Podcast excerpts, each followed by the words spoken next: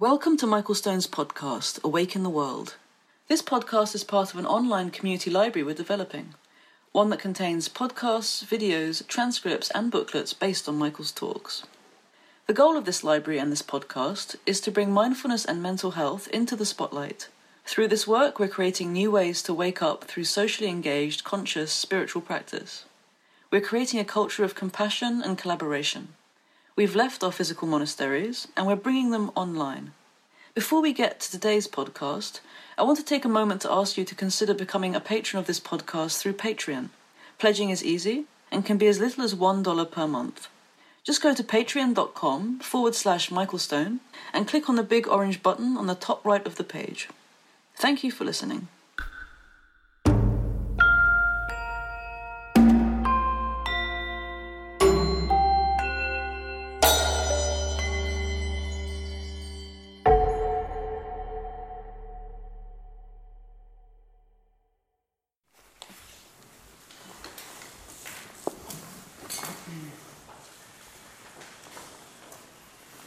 Just before we uh, begin looking at the text again, are there any questions about what's happening in the meditation practice that need attention? Yeah. When I take the focus off my breath completely, I get panicky. Uh-huh. It, it kind of makes me panic and my breath Wow. feels short and I just Okay. stay with it because that's what you've always said. Yeah. It just doesn't seem to get any better over the years. You you start to feel panicky or the bre- breath gets breath panicky? just feels kind of short and not full and nice. It just feels kind of almost shallow. Yeah. Yeah. So um, when your attention touches your breath, it changes your breath a little bit. But over time, we want the breath to just move in the way that the breath wants to move. So if your breath is feeling shallow, then you can let it just be shallow. And if it's feeling fuller, just let it be fuller. Um, but just move with whatever way the breath is. If it's shallow and you don't like that it's shallow, um, just talk to yourself about that. if that makes sense. Yeah. Can I Yeah. something that I felt really was really helpful from some teachings from you Yeah. regarding that uh, when your concentration gets steady and your mind starts to still, then the breath responds by getting more quiet itself and more subtle. Mhm. And then when like attention starts picking up and getting distracted, then the breath gets like bigger. So when I, because I can identify with that experience, and when I notice that my breath feels shallow, that's just a helpful reminder for me. Like there's, there's nothing wrong with it, maybe because my mind is just settling more, and the Mhm. brain needs less glucose then, when you're not thinking as much. Yeah, thanks. See, what would we do without Emily? No, but I think that that's a really important point, and I think it's easy to miss, which is in meditation practice, leaving your breath alone. Does everybody hear that? Leave it alone. And you can see there's so much around leaving your breath alone. That's really interesting to investigate. And um, um, as your mind becomes quieter, your breath becomes quieter.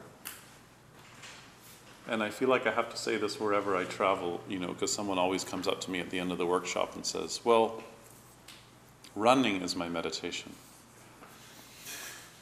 And I'm a runner, and that's how I meditate, or, or whatever.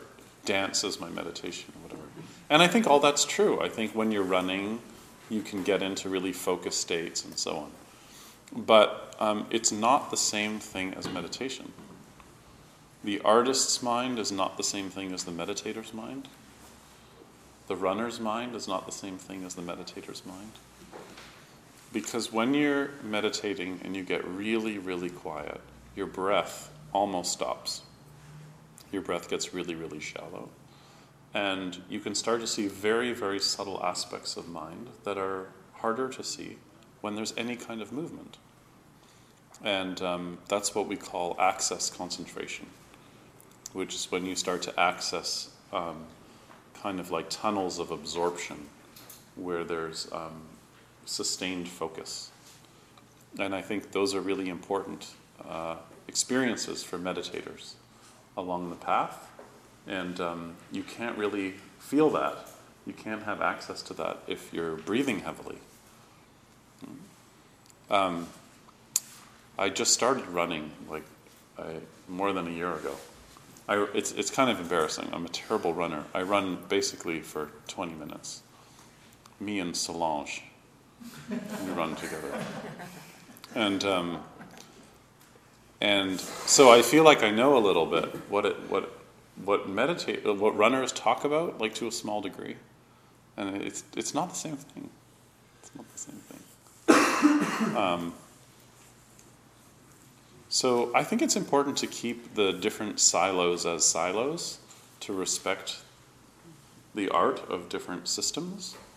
And um, that's why I encourage you when you're meditating on the breath, there's an art in learning how to leave your breath alone.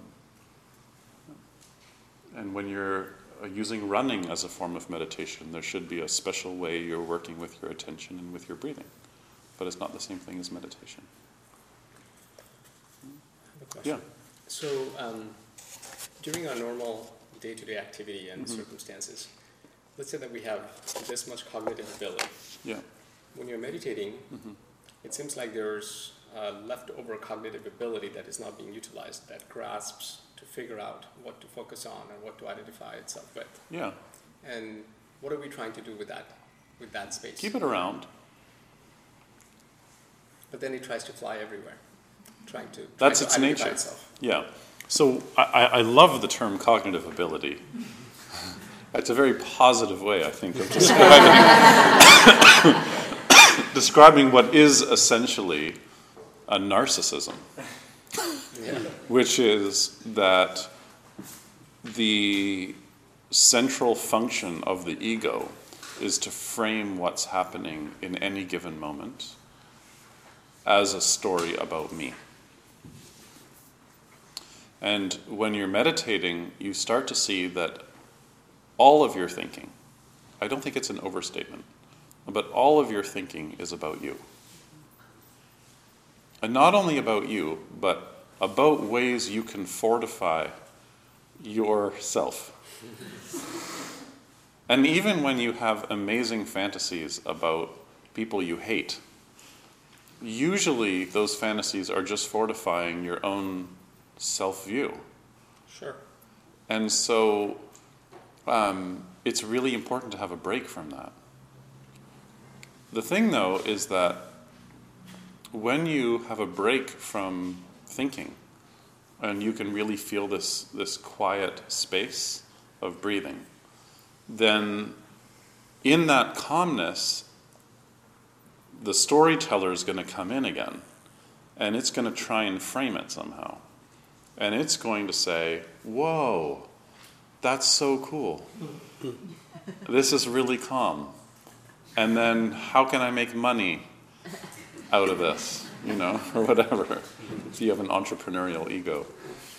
Um, okay, so then that happens, and that's a really important process because for the meditator, you want to be able to see when the ego comes in and wants to try and story tell experiences of calmness. That's really important. And that's why it's really poor teaching when teachers describe meditation or spiritual practice as getting rid of the ego.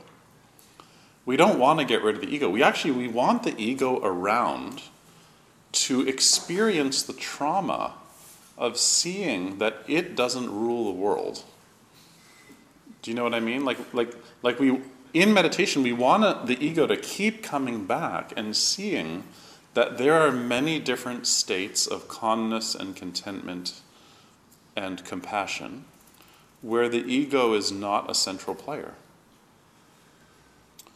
so it's like you want the ego around. That's why when I teach, I don't ever teach about, you know, I don't ever teach people to stop thinking. You, you just, you just want to see it. Yeah, if that makes sense. Patanjali has an amazing metaphor for this in the, at the end of the second chapter of the Yoga Sutra. Patanjali says that it's like a veil lifts from the mind. And the way I always understand this is if you, does anybody here ever wear a veil? Do you? No. Okay. It's my thing. So, okay. When you're wearing a veil, because we do, we're all wearing a veil all the time.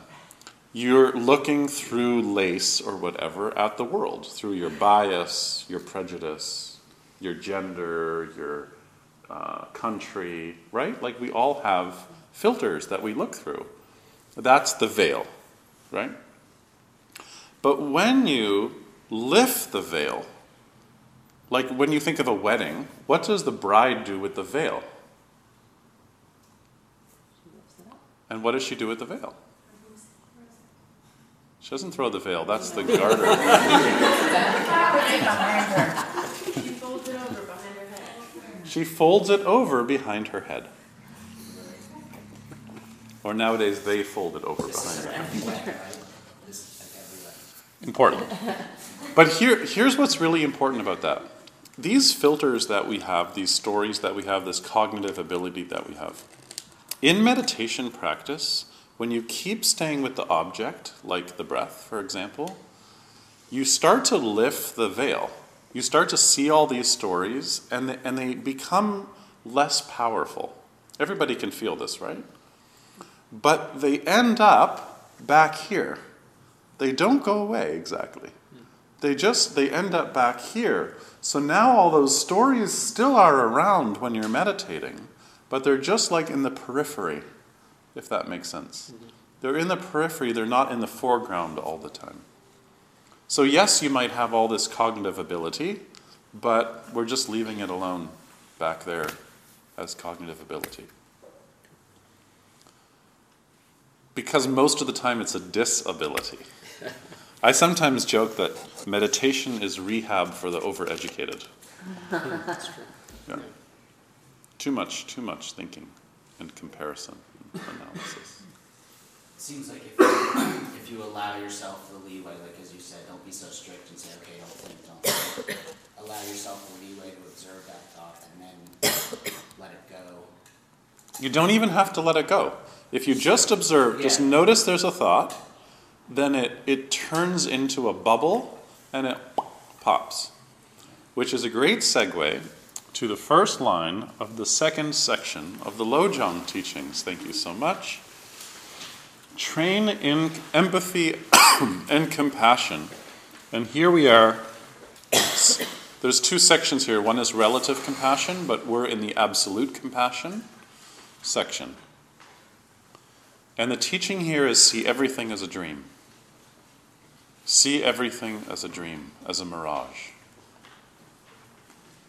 So, isn't it interesting when you're in formal meditation practice that you can be totally obsessed with something and it's so real and it owns you, and then three minutes later, you, you, just, you can't even remember what it was you were totally obsessed with, or just gone. Has everyone had this kind of experience? Um, and isn't it interesting how this is true for a lot of stuff that has happened in our life? Like, um, you've experienced grief, and it's been the worst, most painful experience of your life. And maybe, like I said yesterday, hasn't gone away 100%. Maybe it shouldn't. And yet, the intensity of the grief uh, isn't there now in the way that it was there when you felt it most acutely. So, although you think that things are very solid, they're much more like dust.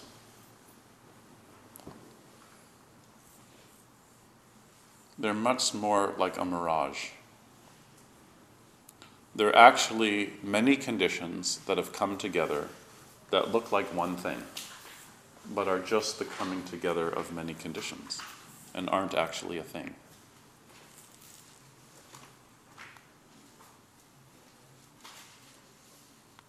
On closer examination, the present moment is like this also. You try to look at the present moment and you can't see it because that's also a construct that you're superimposing on the present moment. Poor present moment. All these people trying to capture it with books and retreats and Instagram. But actually, the present moment is not findable. And this is helpful to remember when you identify a lot with your symptoms or your state or stage in life. That um, in some contexts it's very real, and in some contexts it doesn't exist. And the example I like to think of a lot is in meditation practice. When you're in meditation practice, uh, your age doesn't really have anything to do with it. With your inner subjective experience of meditation. And neither does your gender. Like during the day, your gender is really important, and you need to think about your gender and analyze the, the way that you're, you know, moving as that gender in different contexts. Like, that's all really important stuff. But then, what a relief. You sit down in meditation, and your gender has nothing to do with it. So, you start to see that all the things that you hold on to are empty of a fixed thingness. They're empty of a self. So then it becomes easier to start to look at a grand statement like this and make sense of it. Because this is like this is a really grand statement. Is just look at everything like a dream. Don't hold on to your kids. It, that's just a dream also. It's a dream that it, they're your kids. They're not really your kids. Like even when you give birth, your placenta makes sure that that baby is not your baby. It's the job of the placenta, is to ensure that there is a separation between that individual and you, your body. And the placenta, researchers tell us, uh, doesn't belong to either of them. The placenta doesn't belong to the baby, it doesn't belong to the mother. It exists to nourish each of them and protect each of them. So, fathers, too, your kids are not yours. Oh, this also means that your parents aren't yours. um, it also means that your thoughts, feelings, emotions, images, sensations are not yours. Because nothing belongs to you. Nothing belongs to you. So, what this teaching on absolute compassion, which is very idealistic, is trying to just is trying to stretch your imagination to say, sometimes you should take a break from your egoic thinking that there's a you and there's all this stuff out there, and to start to realize that there are no things and that everything is a dream. And don't hold on so tight. And practice corpse pose. Practice dying every day and then getting up again. So you don't hold so tightly onto this life and the people in your life. And maybe that's the same as giving your breath a break. Learning how to not manipulate your breath might be the best training in learning how to not manipulate other people. It's so hard not to manipulate other people.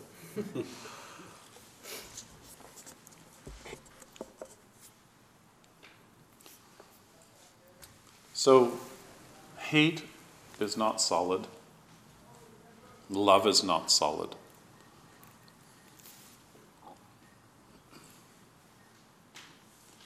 And if you look closely at your mind and you're really, really still and you look at mind, you look at what moves through awareness, none of it is solid. You can't find anything solid there. So that's the first teaching of this section. The second teaching says um, examine the nature of awareness. So it seems that awareness is watching this experience, doesn't it? Examine the nature of awareness. That it seems like there's this awareness that is really stable and genderless and colorless and ageless that's looking at experience, that's kind of in you and kind of not in you. It's really hard to describe what it is. But whatever it is, the awareness seems to be unnameable.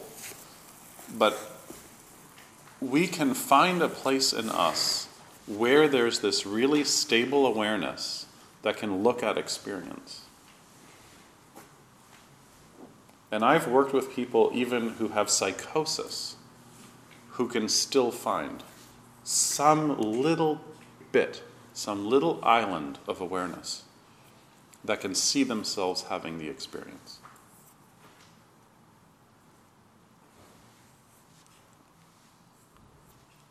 You can try it right now as I'm talking. Just pause and take a breath in. And you can touch again, oh, this kind of wider awareness. During the day, you should have many glimpses of this kind of awareness. Just bigger awareness.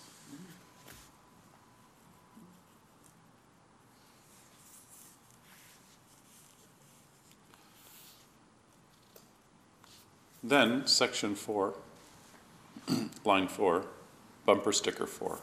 How's everybody doing? Is every, everybody okay? Yeah? Mm-hmm. The room got really quiet. I was talking about emptiness and everything just got really quiet. Uh, number four, I love this one. This is a really good bumper sticker. Don't get stuck on peace. If we're not getting stuck on anything, if we're not grasping, don't get stuck on peace. And I think this refers to the many yogis who come to practice because they just want to feel peace. And there's no doubt about it. If you have a regular practice, you will feel peaceful. It keeps you going. There's no doubt about that. Everybody here knows what it's like to engage in a practice where it increases a sense of peacefulness. But don't hold on to it, don't get stuck on it. Mm-hmm. Um, this might be a silly analogy, Yeah. but um, that made me think of Biggie Small's song Ten Crack Commandments, and number four is never get high on your own supply. Sorry, what are these?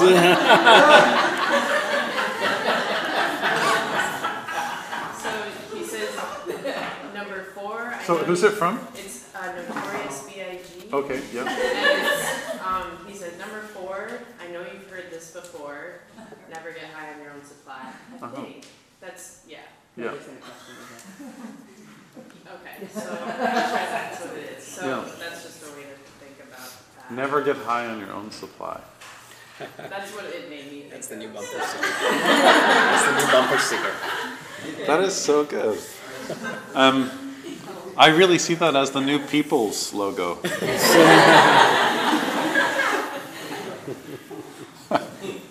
there was this really nice picture of Suniti on the People's Instagram the other day, so underneath it I wrote, the new mascot.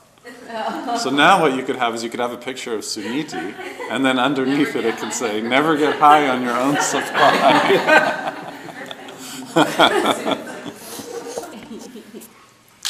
um,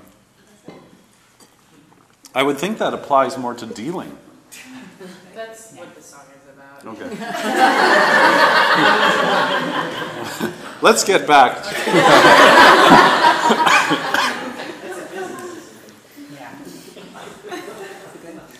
Don't get stuck on peace. And number five, uh, rest in the openness of mind. This is the one I want to end with today, because I think this is uh, really crucial. So let's look at this in two ways. The first way is um, when you have a regular sitting meditation practice and you're following your breath, something happens where once in a while you'll lose track of your breathing, but you won't be distracted. So you'll following your breath, following your breath, distracted, following your breath, following your breath, distracted. Do you know what I'm talking about? Following your breath, following your breath, distracted. And then you'll be following your breath, and then you'll just feel calm and receptive. And you won't be distracted. There'll be, there'll be no content there Just really calm. And then you'll get distracted. Okay? But what this fifth teaching is getting at, and I, I want to underline this, is when you feel experiences where there's an absence of reactivity, when you feel a kind of openness of mind, it's really important to acknowledge it. To acknowledge it, to know it, to feel it. And to train in what it feels like to rest in an open mind. Most of us, our reference point in our own subjectivity is our afflictive emotions and our drama. Right? When you think about your character, you usually think about the structure of it in terms of drama or emotions. but one of the things that starts to happen in meditation practice is when you start getting really quiet, you develop new self reference points. Like you find new reference points in yourself that change how you perceive even your own self. And that's why when we find openness of mind, kind of big sky mind, spaciousness, it's really important we acknowledge it to ourselves. It's really easy to miss it and just let it imprint us.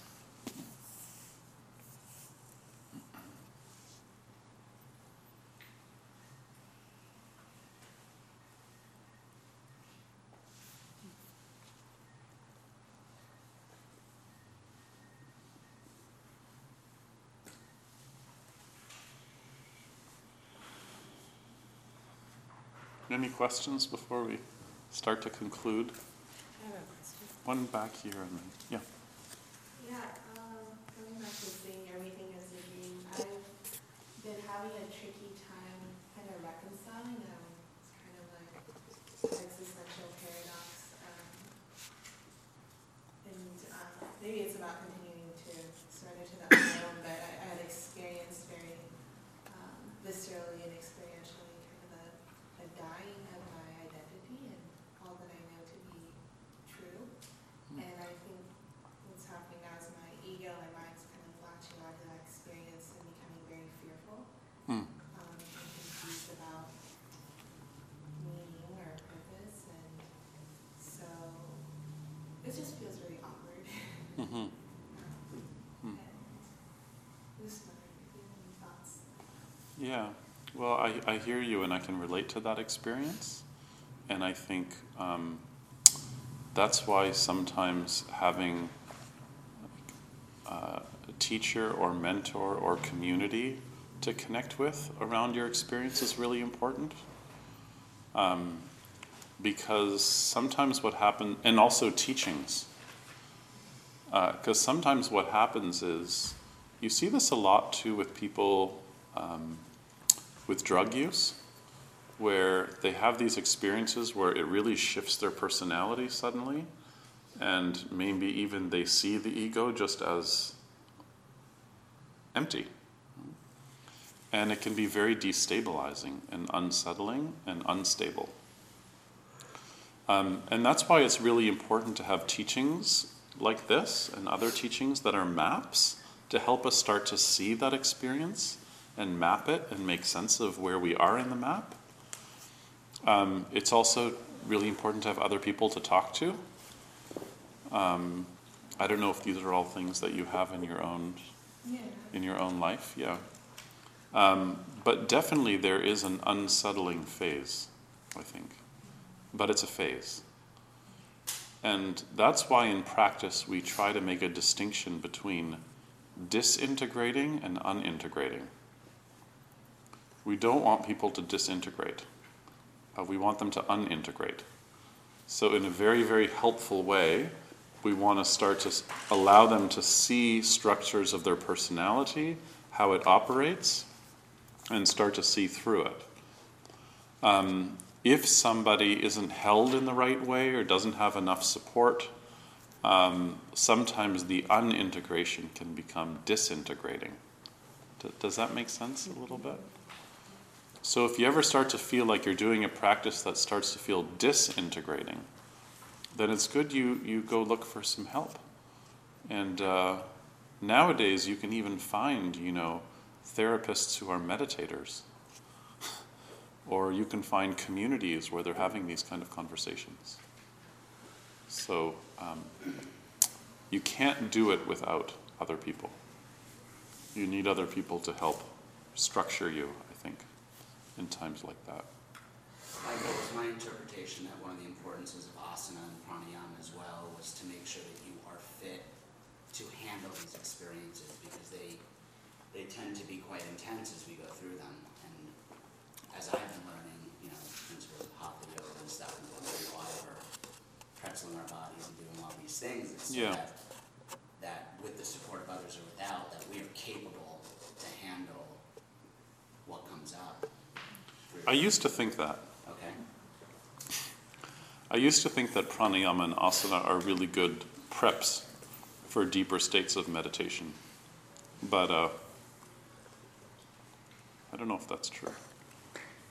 Just because you see people working with deeper states of meditation just fine without asana and pranayama. yeah. So I'm not, I'm not sure. I also just want to say, too, that. Um, if you take the things I've said so far and last night seriously, then um, this is a really intense path that we're all heading towards or on, which is a path of renunciation, which means a letting go of everything we hold on to. And it's really easy to let go of stuff in your closet, like. Uh, What's the woman who has the book out on the decluttering? Crowley The witch? the life-changing magic Yeah, totally. I don't remember her name. Yeah. Read what I've read it. So, yeah. Um, so it's really easy to get rid of stuff and put it in plastic bags and take it to the wherever you take it.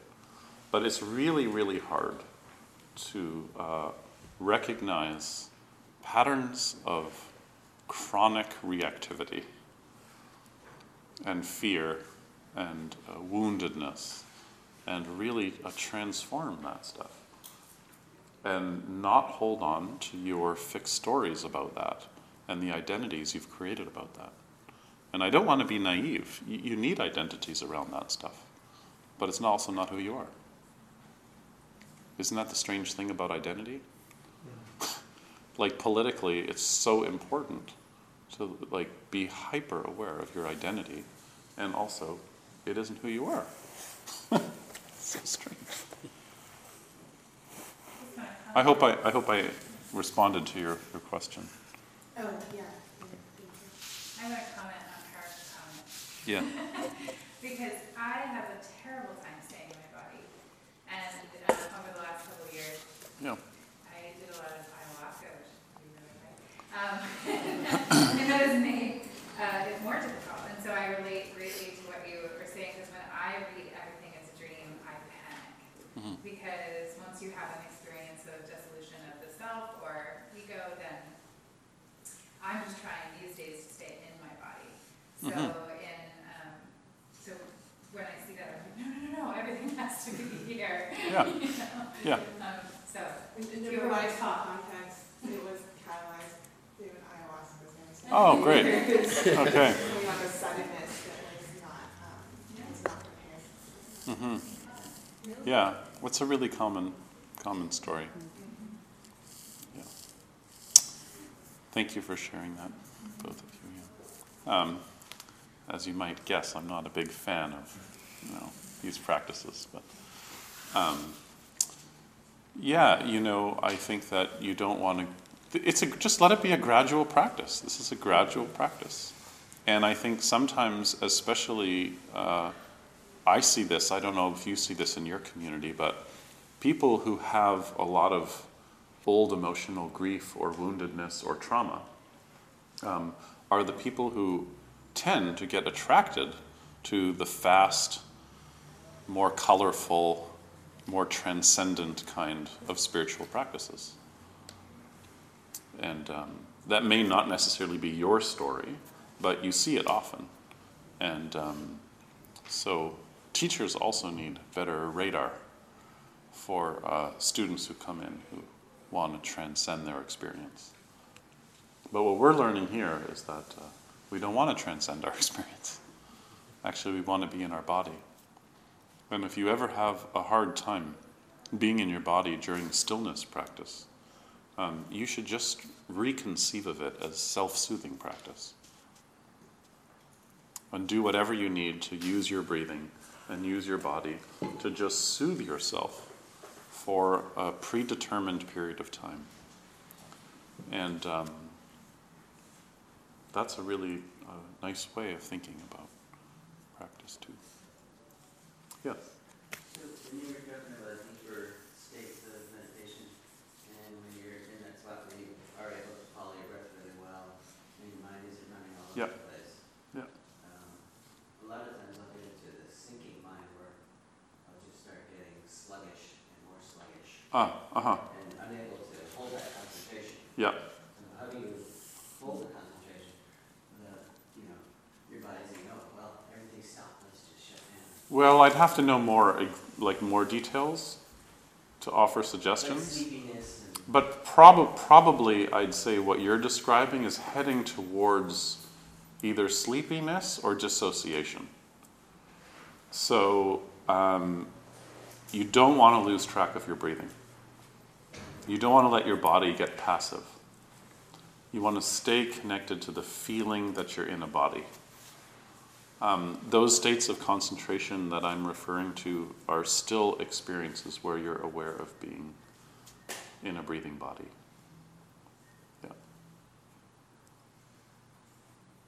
Okay. Does everybody hear how the body is really important? Could I just ask one Yeah, question? sure. I was gonna ask a really similar question, because I feel this like swooniness, you know, like, like, and then like kind of a jerk, like I'm getting caught in class falling asleep. So I don't know if that's like laziness or what, like what, what that process is and how, you know. Yeah. Um, okay. So let, let's end with this sleep. Does anybody feel sleepy? No? Sometimes. There's some yawning happening. Sleep is one of the most difficult mental states to work with because no one ever works with it.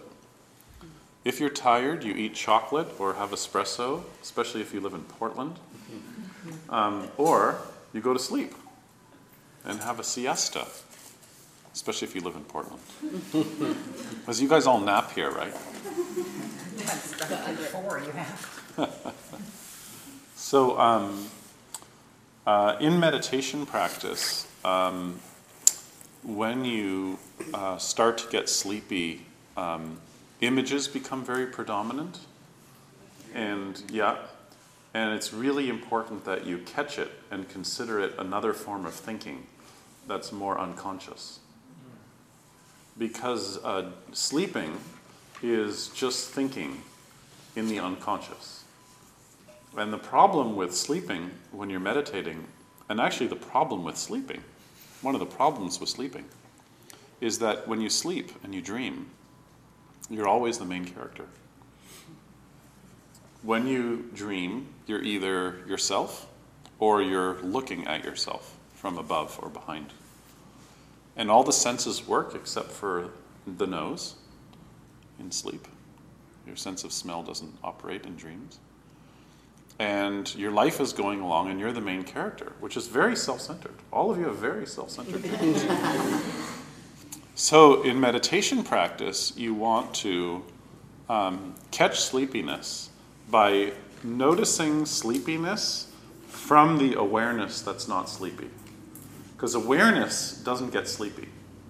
Awareness is just noticing sleepiness. Does that make sense?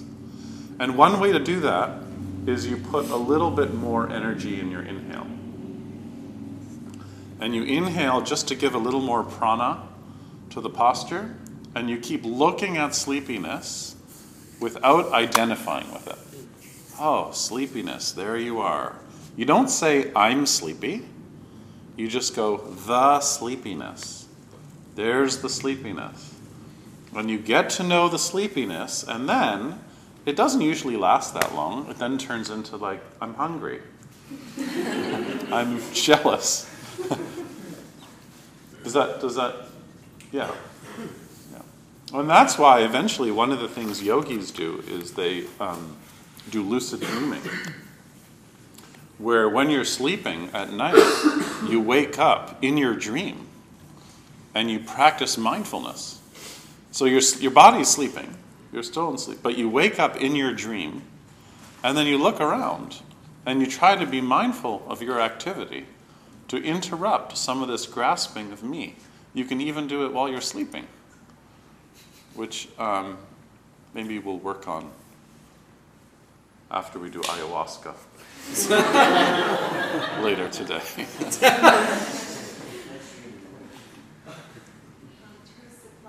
yeah. yeah, but I can't get.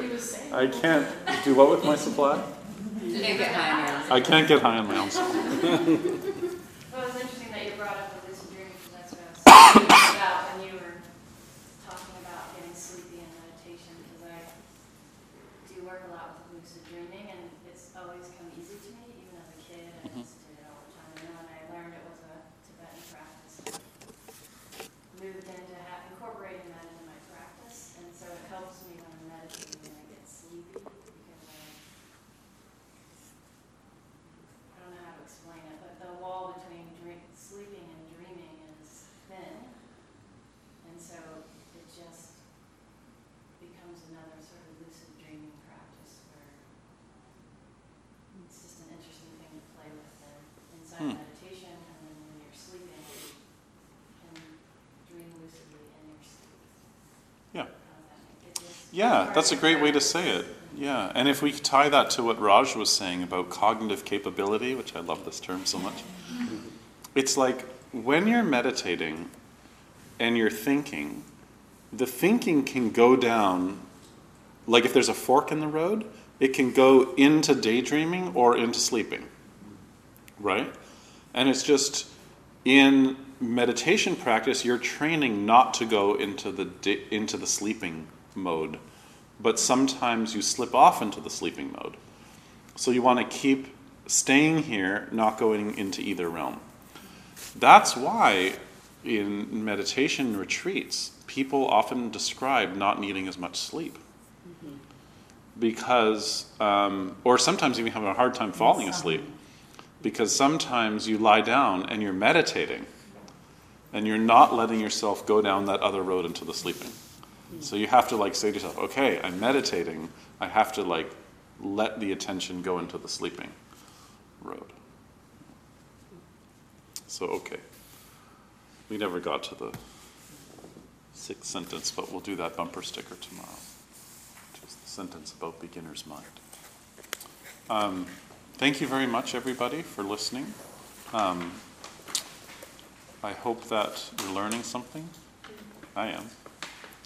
And um, we'll take a break for. How long do you need for a break? Like 10, 15 minutes? 10 minutes? And then we'll do some movement practice to end the day. Um, thank you for bearing with my coughing and um, temperature changes. Um, and uh, tomorrow we start again at 10. Is that right? Yeah, same schedule tomorrow. Okay. Thank you. What's that? Do we need particular